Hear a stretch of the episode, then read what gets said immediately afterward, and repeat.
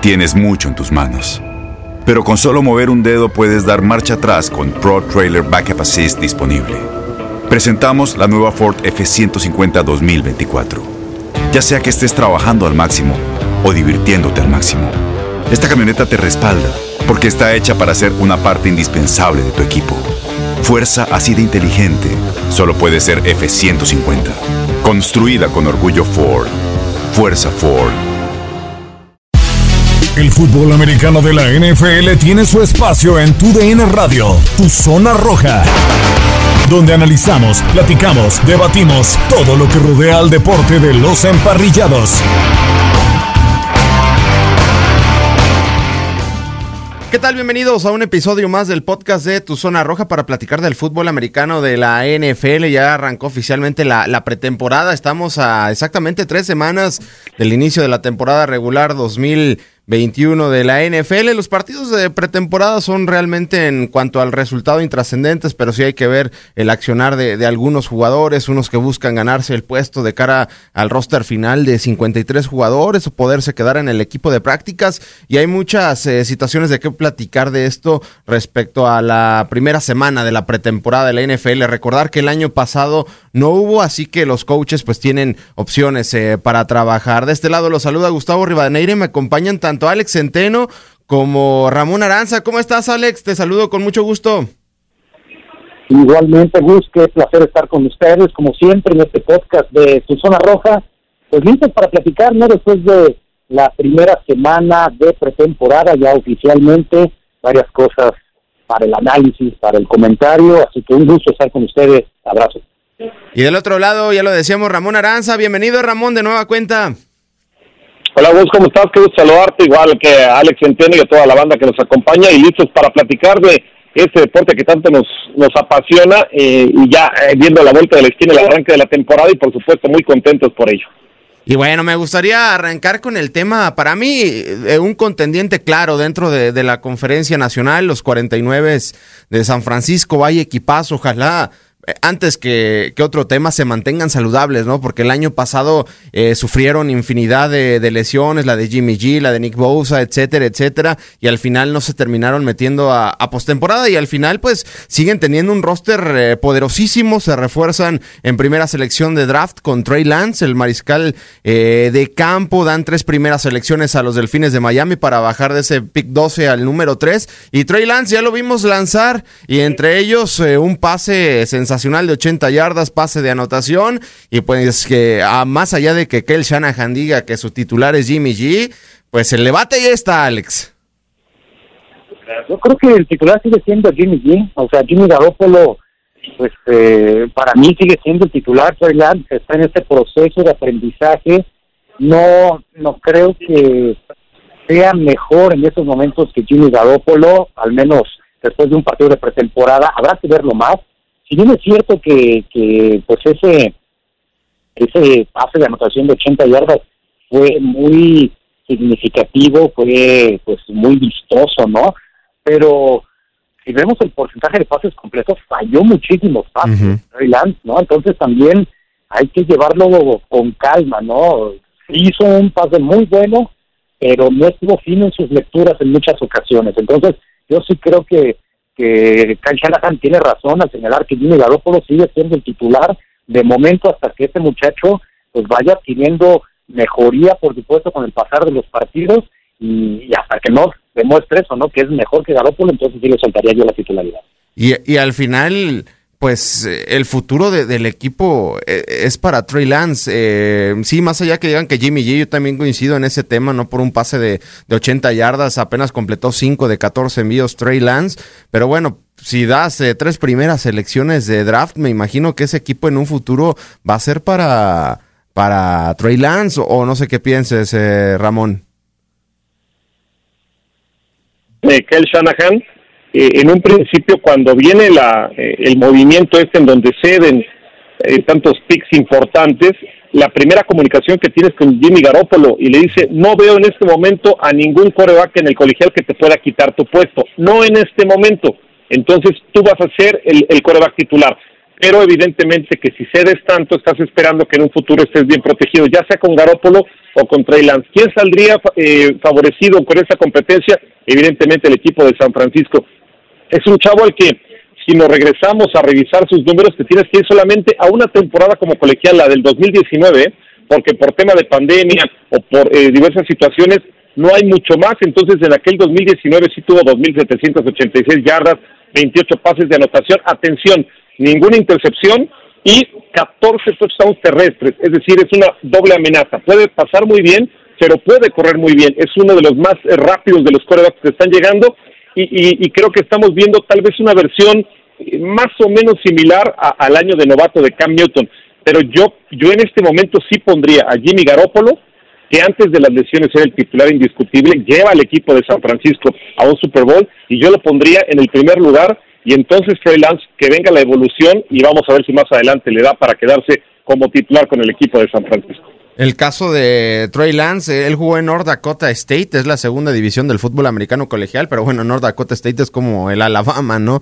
De esa, de esa división. Y pues, ¿hasta qué momento aguantará esa presión eh, Alex, eh, Kyle Shanahan, porque este roster no lo tienes todos los días, ¿no? George Kittle, eh, Nick Bosa, etcétera. Son jugadores impresionantes de los 49 de San Francisco. Y la prueba de fuego para Jimmy G fue en el Super Bowl o la postemporada de hace dos años. Y recordar que prácticamente ni siquiera lo utilizó Kyle Shanahan a, a Jimmy G, ¿no? Se fue más por el ataque terrestre, que sí fue sensacional. Y en el momento del Super Bowl, cuando necesitó de él, cuando necesitó de Jimmy G, pues fue que prácticamente lo vimos sin mucha confianza y ahora yo creo que Kyle Shanahan se juega mucho, ¿no?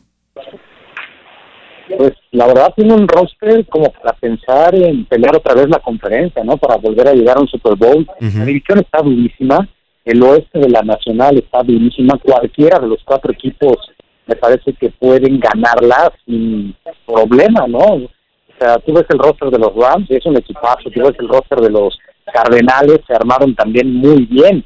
Incluso a mí Seattle de los cuatro es el que en papel me parece el más débil, pero bueno, sabemos lo que tiene eh, Pete Carroll y Russell Wilson con este equipo que siempre son son muy complicados, ¿no? Entonces cualquiera en esa división creo que la puede ganar. Kyle Shanahan tiene presión, sí, como cualquier otro equipo que tiene un muy buen roster. Si le hablas de la presión de cuánto va a aguantar a Jimmy G y, y le a yo creo que en el presupuesto, al menos en esta temporada, está para que Jimmy Garoppolo sea titular todo el año. Al menos que venga una lesión, al menos que venga una situación extraordinaria. Yo veo a Garoppolo siendo titular sin problema, ¿no? A diferencia de los otros quarterbacks novatos que fueron reclutados, eh, yo veo, por ejemplo, a Mac Jones, que en algún momento va a ser el titular con, con los Patriotas. Yo veo a Justin Fields, que incluso deberían abrir la temporada con Chicago, aunque bueno, ya dijo Matt Nagy que abrirá con, con Andy Dalton, eh, pero yo también lo veo que en algún momento de la temporada va a ser el titular. Y bueno, indiscutiblemente Trevor Lawrence y Zach Wilson con los Jaguares y con los Jets van a ser titulares. De verdad, al único que no veo asumiendo ese rol, al menos esta temporada, es a Trey Por más que, que tenga las cualidades, lo que quieras, yo sigo viendo a Garoppolo muy sólido. Sí, ese es, eh, pues, es con lo que va a arrancar, ¿no? Hasta el momento eh, el, el, coach Kyle Shanahan, Jimmy G, con Jimmy G. Él arrancó como titular el año pasado, se fue lesionando y después de algunas intercepciones en aquel juego ante los Delfines de Miami lo mandaron a la banca, terminó por no terminar la, la, temporada, valga la redundancia. Ojalá se mantenga sano Jimmy G. Y, y, obviamente él, porque es el mariscal de campo y es la cara del equipo. Pero Ramón, eh, que se mantengan sanos, ¿no? ¿Cuántos jugadores no salieron lesionados? Receptores, corredores, linieros defensivos. Prácticamente todo el equipo se lesionó y aún así los, los 49 de San Francisco más allá de que terminaron con récord eh, perdedor, si, si, no mal recuerdo, compitieron partido tras partido. Es por eso que yo creo, si se mantienen sanos con ese roster y con ese, con ese coach, para mí son finalistas de la conferencia nacional. No sé hasta dónde tú veas a estos 49 de San Francisco esta temporada, Ramón. Bueno, yo la temporada anterior, previo a que arrancara, ¿eh? yo los di como grandes favoritos. Yo pensaba que podían volver a llegar al Super Bowl. Evidentemente no cuentas con tantas lesiones. Pocas veces se da un fenómeno como el que le pasó a San Francisco, todo mundo, creo que se le, nada más faltó que se lesionara eh, el, el coach Shanahan, porque todo el mundo se lesionó en este equipo. Hoy tú ves a Brandon Ayuk, ves a, Divo Samuel, tienes muy buenos receptores. Eh, en cuanto a corredores, bueno, Raheem Mostert y, el resto de los muchachos lo van a hacer muy bien y tienen que ayudar como lo hicieron en, aquella temporada y, en aquel, aquellos momentos en donde se dedicaron solamente a correr porque no estaba encontrando Garoppolo su ritmo como coreback, pero funcionaron muy bien.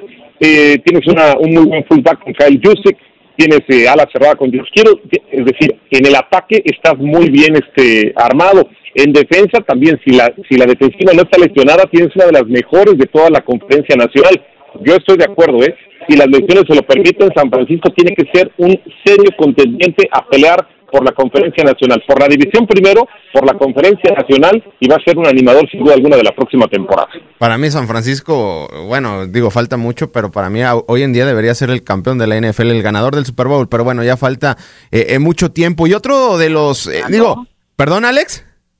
Ya de plano campeón. Es más, y mira, para mí, para mí, no, no sé qué piensan ustedes de finalistas de la conferencia para nacional. Yo lo platicaba con mi hermano y para mí San Francisco contra Dallas. San Francisco Dallas. Ese es mi final de la nacional. hombre, bueno. No quieras quedar bien conmigo. No, no, no, no es eso. cálmate. que, dice, que dice Brady que no te cree.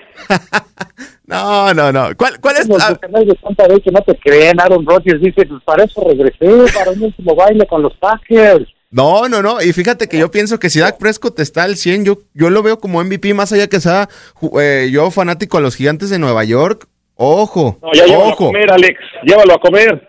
Ojo. a ver, Alex, ¿cuál es tu final de conferencia nacional? Híjole. Mira, yo, yo veo a cualquiera del oeste contra los Packers. Cualquiera del oeste contra los Packers. ¿Y tú, Ramón? O sea, el que quede campeón del oeste, más bien contra los Packers. yo, yo veo a Brady contra no sé quién porque ya la historia me ha enseñado eso, siempre gana Brady, entonces me voy a quedar nuevamente con Tampa. Y no lo sé, sí, sí podría ser eh, San Francisco, podría ser. Eh, creo que los Packers también están armados hasta los dientes. Y por ahí va, ¿eh? Yo, yo también pondría probablemente Tampa contra, contra Green Bay. Bueno, ahí está este tema. Me encanta, me encanta, que te pongas a los vaqueros. La verdad es que me levantas muchísimo el ánimo. No, no, no. Para, mí, Dallas y Nueva York se van a meter a postemporada. Nueva York va, va a ser un buen equipo este año. Van a ver, van a ver. Nueva York. Bueno, los gigantes, los gigantes, sí, los Jets, no sé. ¿No? O sea, está complicado. Tengo mis dudas de los dos, ¿eh? bueno, los Giants pues han invertido, ¿no? A ver, a ver si hay frutos, ¿no? No siempre cuando sueltas la cartera hay éxito, ¿verdad? Te olvidas de Washington en la división, digo. No tienen coreback, Alex. Que, si bien no tienen nombre, como menos, o sea, el año pasado sin que llegaron a playoffs, tienen una defensiva brutal. Sí. La defensiva puedes llevar lejos a ese equipo, entonces, digo, va a estar peleada la división este, sí, pero poner ya así que Dallas y Gigantes van a estar en playoffs, me hace muy arriesgado, tomando en cuenta el nivel que hay en la conferencia, sobre todo en el oeste, en el norte con los Packers. Minnesota trae un equipazo también, o sea, poco hablamos de los vikingos, pero Minnesota trae un equipazo. Eh, de hecho, para mí, Minnesota podría ganar hasta la división. En el sur, bueno, obviamente está Tampa Bay. Y en el este yo creo que no va a calificar uno, o sea, el campeón de la división como ha sucedido en los últimos años, o sea, no, no veo a dos calificando del este. Entonces, eh, digo, la verdad es que me anima mucho tu pronóstico, pero siendo como que más fríos, más realistas, creo que hay equipos más fuertes. Bueno, ojalá y no, pero ese es mi pronóstico. Alex y Ramón, bueno, primero contigo, Alex, y manteniéndonos en la conferencia nacional, eh, obviamente es muy fácil sacar conclusiones después de una semana de, pretemporada, ¿no? Salen con que, pues, Trey Lance es el nuevo Montana, eh, eh etcétera, muchas cosas, ¿no? Pero a lo que voy, también leía, no, pues Justin Fields ya está en camino a ser el mejor coreback en la historia de Chicago. Digo, tampoco hay mucho techo ahí porque es el peor equipo en la historia en la posición de mariscal de campo en, en la era del Super Bowl, en la era del Super Bowl. Entonces, Justin Fields lo vi ese partido, primero nada más por ver a Tua, lo vi un rato y al final un desastre con esa intercepción. Pero después Justin Fields ingresa dos series ofensivas muy malas, pero en la segunda mitad el tipo, la verdad, se vio bien. Eh, no, no, sé cómo veas esta opción de Justin Fields. Él dice que es la mejor opción de ese draft o fue la mejor opción de ese draft. Pero pues Chicago lo que necesita es, después de no sé cuánto tiempo en la era del Super Bowl, un mariscal de campo, pues decente yo creo que Justin Fields está para ser el titular en ese equipo. simplemente porque a diferente de San Francisco, no, no, no tienen ahí un Jimmy G, o sea, es Andy Dalton, por favor. Andy Dalton, pues ya sus mejores tiempos ya pasaron, tuvo ahí... Qué rápido lo olvidas, ¿eh? Hace, hace poco hasta le rezabas Andy Dalton. No, bueno, definitivamente, pero pues, tú lo viste, Ramón, o, lo vimos todos, ¿no? El año pasado con Dallas, pues sus actuaciones fueron muy medianitas. Eh, se fue por eso y el equipo se cayó y Andy Dalton no lo pudo levantar tampoco, o sea, fueron muy regulares o irregulares sus actuaciones. Entonces, yo no espero que Andy Dalton vaya a tener una temporada espectacular que ponga a Chicago en el mapa de los favoritos en la conferencia y sí veo a Justin Fields con todo para poder desarrollar y ya soltarle el equipo. Si no tienes un superestrella en la posición, creo que sí es momento de soltar al novato. Ese es mi punto de vista. Para mí, ya solo como sea, es estrella, o sea, no sé si sea superestrella, pero pues es un quarterback de, respeto en la NFL. Entonces ahí sí Reagan tiene que, comer un poquito de banca. Y, ojo que el conjunto... ¿Perdón? No tienes que soltar a Phil. Sí, y ojo, eh, que muchos obviamente se olvidan de los Bears y los Bears tienen un roster creo eh, competitivo, tienen un receptor de primer nivel, ¿no? Allen Robinson, Allen Robinson en la defensiva, Khalil Mack, más allá de su veteranía, Terry Cohen, ¿no? El corredor, es un equipo decente decente. Y ojo, si van a soltar a Fields, pues lo van a soltar en la semana 1 en, horario estelar, Ramón, contra los Rams en domingo por la noche. Bueno, de entrada, este, a, mí me parece que es un buen coreback, muy rápido. Por cierto, leía yo un dato, le midieron la velocidad en una jugada el sábado pasado y alcanzó las 20 millas por hora, entonces esto nos habla que más o menos estaría corriendo las 40 yardas en 4.4 para un coreback, eso es fantástico. De hecho, terminando el partido dijo que sintió la NFL muy lenta, entonces un poquito soberbio, tan soberbio que ya se lesionó y no va a jugar el próximo partido. Entonces, este, eh, yo, yo tengo mis dudas todavía de, de Justin Fields, creo que es un buen coreback. Yo también iría poco a poco. Eh, creo que Andy Dalton tendría que arrancar la temporada, pero es muy probable que debido a los malos resultados que seguramente te va a dar Andy Dalton, porque es Andy Dalton y así ha sido, salvo sus mejores épocas con Cincinnati, eh, va a tomar la titularidad y ahí es cuando podremos ver si aquel intercambio que hicieron con tu equipo, con los gigantes, finalmente eh, valió la pena o no, porque también apostaron, ¿eh? Chicago apostó en serio por este jugador para poderse mover, para poderlo tomar en la posición número 11 del draft y, y, veremos si le atinan, porque yo hace no mucho tiempo leía yo que Chicago apostaba todo por un tal Trubinsky y se equivocaron, ¿no? Este, entonces, no es una buena temporada o una buena etapa colegial, tiene que ver con que vas a triunfar en la, en la NFL. Hemos visto caer a muchísimos, querido Gus. Sí, Matt Nagy ahí se juega todo, ¿no? Eh, todo, y Ryan Pace, supuesto, ¿no? La, eh, la columna vertebral de la gerencia y entrenador de los, de los Osos de Chicago. Y sí dieron esas dos primeras elecciones, la de este año y la del próximo, a los gigantes para bajar de la posición 20 a la número 10. Y Alex, ya para finalizar pues se acabó el show, ¿no? Tim Tebow sí llegó a la, volvió a la NFL a hacer el jersey vendido número uno y muchas otras cosas, pero en el primer corte, pues eh, no lo pasó. No, vi su juego, pero sí vi algunos videos ahí en Twitter y la verdad un, un desastre, ¿no? Y la NFL, pues nos queda claro que no es para andar jugando. Totalmente. Tim Tebow, el experimento que se intentó con Tim Tebow, pues quedó en un ridículo, en un fracaso total, ¿no? Para Urban Meyer eh, yo, yo no sé qué pretendía, si de verdad creían que iba a poder ser una ala cerrada. Es una de las posiciones más difíciles en el fútbol americano, porque es un híbrido entre liniero ofensivo y receptor, ¿no? Así como tienes que correr bien rutas y tener buenas manos y, y desmarcarte y hacer todo lo que es un receptor, también tienes que saber bloquear. Y bueno, lo que vimos de Tim Tebow el fin de semana pasado en sus intentos de bloqueo fue ridículo. O sea, no podía. ¿Por qué? Porque no está acostumbrado. Porque además tiene nueve años, o tenía nueve años de que no se presentaba a un campo de NFL. Y pasar de ser un quarterback, que los quarterbacks prácticamente nunca golpean en, ningún nivel de fútbol americano, a querer terminar la cerrada y intentar bloquear, pues es prácticamente imposible, ¿no? Entonces, pues le pasó factura, quedó mal, quedó en ridículo, y, bueno, pues solo duró un partido de pretemporada ¿Qué piensas de este tema, Ramón, ya para finalizar? A mí me da mucho gusto que no tenga equipo porque este yo lo recuerdo con los Broncos haciendo pedazos a mis Steelers cuando nadie daba un peso por el equipo de, de Denver sobre los acereros. Desde ahí me cae muy mal. Pero ya este, hablando un poco más en serio, no, no solamente el hecho de ser un gran atleta, porque sí lo es, multidisciplinario, le pega al béisbol y a otros deportes, significa que en una NFL en donde necesitas especialistas puedas triunfar. Si no lo hizo como coreback, es muy difícil que puedas pasar, lo dice muy bien Alejandro, con la experiencia de, de haber jugado, por supuesto, la posición de ala cerrada, sobre todo la transformación que tiene ahora el ala cerrada, que no solamente es bloqueador, sino en algunas ocasiones parece hasta receptor abierto.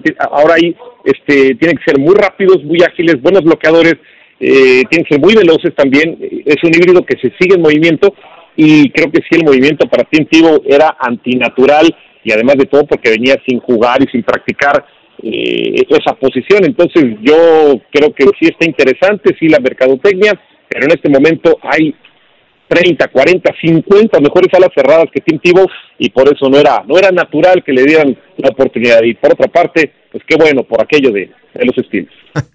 bueno, pues ya estamos a tres semanas de el kickoff de la temporada 2021 de la NFL y seguramente seguiremos platicando en las eh, próximas semanas de pronósticos previas y de muchas otras eh, cosas más. Muchas gracias, Alex.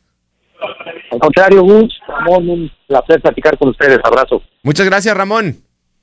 Abrazo, saludos. Bueno, ahí estuvo el buen Alex Centeno, Ramón Aranza. Se despide este micrófono, Gustavo Rivadeneira. Llegamos a su fin. Pero te esperamos con más emociones en el siguiente episodio de Tu Zona Roja.